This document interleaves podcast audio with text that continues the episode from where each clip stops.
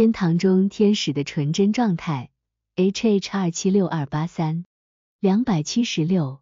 关于天堂中天使的纯真状态，纯真到底是什么？它的本质是如何的？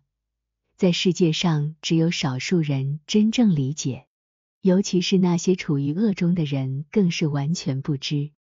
纯真确实可以从外表观察得到，它通过人的面容。言谈和举止展现出来，特别是在婴儿身上最为显著。但即便如此，人们仍对纯真的真正含义知之甚少，更不用说它是天堂在人间的隐藏之所了。因此，为了让人们更好的理解这一概念，我打算按部就班的进行阐述，先从婴儿时期的纯真谈起，接着探讨智慧中的纯真。最后讨论天堂中关于纯真的状态。两百七十七，婴儿或儿童所表现的纯真，并不是真正的纯真，它只是外在的形式，并不涉及内心深处。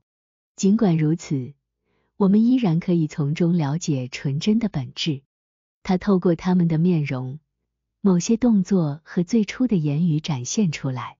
这是因为他们内心尚无深入的思考，他们还未明白什么是善与恶、真与假，所以他们的思考并非源自自身的智慧，不是有目的的，经过深思熟虑的，因此不会有恶意的目标，也不是出于对自我和世界的爱而获得的。他们不会将成就归功于自己，而是将一切归因于他们的父母。他们对于赠予他们的小礼物感到满足，并因此感到快乐。他们对食物和衣服不感忧虑，对未来也不担忧，不追求世俗之物，因此不会有过多的渴望。他们爱他们的父母、保姆和一起玩耍的小伙伴，并在纯真中与他们共同玩乐。他们乐于被引导，愿意听从和服从。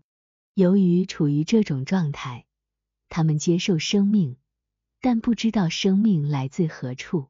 他们的行为得体，这影响了他们的言语，以及他们记忆和思考的初步形成。他们的纯真状态为接收和培养这些能力提供了中介作用。但正如之前所说，这种纯真是外在的，因为它只关乎身体。而非心智，他们的心智尚未形成，因为心智是理智和意志，婴儿思维和情感。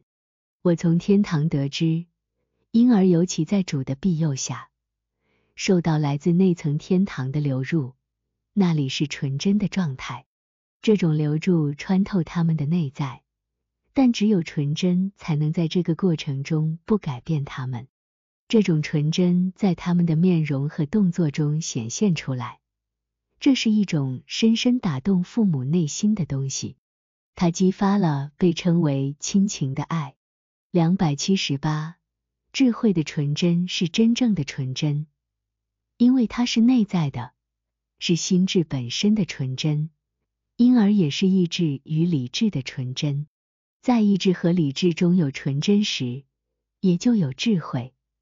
因为智慧属于意志与理智，因此天堂的教导是纯真蕴含于智慧之内。天使有多智慧，就有多纯真。这一点可通过那些处于纯真状态的人不会将任何善归功于自己，而是接收良善并将其归功于主这个事实看出。他们希望盟主引导，而不是由他们自己引导。他们热爱一切良善的事物，享受一切真实的事物，因为他们了解且觉察到，热爱良善，并因而意愿并践行良善，就是爱主，并且热爱真理，就是爱邻舍。他们满足于自己的生活，不论拥有多少，因为他们相信自己所获得的恰恰是对自己最有好处的。那些需要少的人。就会得到少，而需要多的人就会得到多。他们本身并不知道什么对自己最有益，只有主才知道，因为但凡主提供的都是永恒的。二，因此他们不担心未来，他们称对未来的担忧是为明天忧虑。他们认为对未来的担忧其实是因为害怕失去或无法得到那些并不真正需要的东西所引起的烦恼和痛苦。他们在与朋友或伙伴相处时，总是出于善意而不是恶意。他们认为做事出于恶意就像是耍诡计，这种行为就像蛇的毒液一样危险，因为它与纯真相违背。他们最喜欢的就是被主引导，而且他们欣然接受主的一切安排，所以从他们的自我中被移除。他们越是从他们的自我中被移除，主就越流入。因此，他们对从主那里听到的话，不论是从圣经中的直接表达，还是通过其他方式的宣讲，不是存放在记忆中，而是立即服从及意愿并行出来。意志就是他们的记忆本身。他们在外表上大多看起来简单。但内在是智慧和审慎的。主说：“你们要灵巧像蛇，驯良像鸽子。”马太福音十点十六分，指的就是这等人。智慧的天真，其性质便是如此。三，因为纯真不将任何善归功于自己，而是将一切善归于主；又因为纯真乐于被主引导。从而接受一切善与真，由此产生智慧。所以人类被创造成这样：当他是婴儿时，处于外在的纯真之中；但他变成老人时，处于内在的纯真之中。由彼到此，由此复归于彼。因此，当人变老时，他的身体会衰弱，又重新变得像婴孩一样。然而，是一个有智慧的婴孩，就像天使一样，因为在更高的意义上，有智慧的婴孩是天使。由此，圣经中的婴孩象征纯真，而老人象征拥有纯真的智者。两百七十九，同样的情况发生在每一个被重生的人身上。重生是灵性之人的再生。他首先被引入婴孩的纯真，就是凭自己不知道什么是真的，也行不出什么善的，而只能依靠主，并仅仅因为他们是真的，是善的，才渴望和追求他们。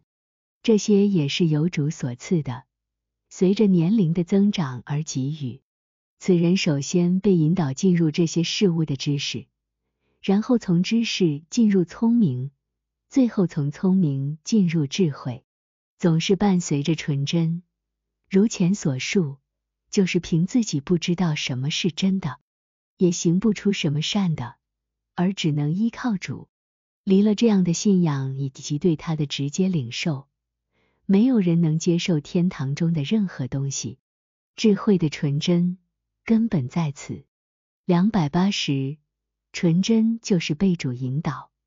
而不是自己引导，因此天堂里的所有人都处于纯真之中，因为那里的所有人都爱被主引导。他们知道自己引导自己就是被他的自我引导，而自我就是爱自己。爱自己的人不会容忍被他人引导，因此天使越在纯真之中，就越在天堂之中。也就是越在神性良善和神性真理之中，因为在这些当中，就是在天堂中。因此，天堂依纯真而有所区分。那些在最外或第一层天堂的，处于第一或最低级的纯真中；住在中间或第二层天堂的，处于第二或中等级的纯真中；住在至内或第三层天堂的。处于第三或最高级的纯真中，他们因此成为天堂纯真的化身，因为他们比其他人更爱被主引导，就像婴儿被其父亲引导一样。他们也接受神性真理，不论是直接来自主，还是通过圣经和讲道间接听来的，一听就立刻意愿并实行，并以此指导他们的生活。因此，他们比低层天堂的天使拥有更多的智慧。参两百七十到两百七十一节。因为这些天使是这样的，所以他们离主最近，从主那里获得纯真，而且从自我分离出来，以至于仿佛生活在主里面。他们在外表上看起来简单，就像低层天堂的天使眼中的婴儿一样，如此微小。他们就像那些不太有智慧的人，尽管他们是天堂中最有智慧的天使。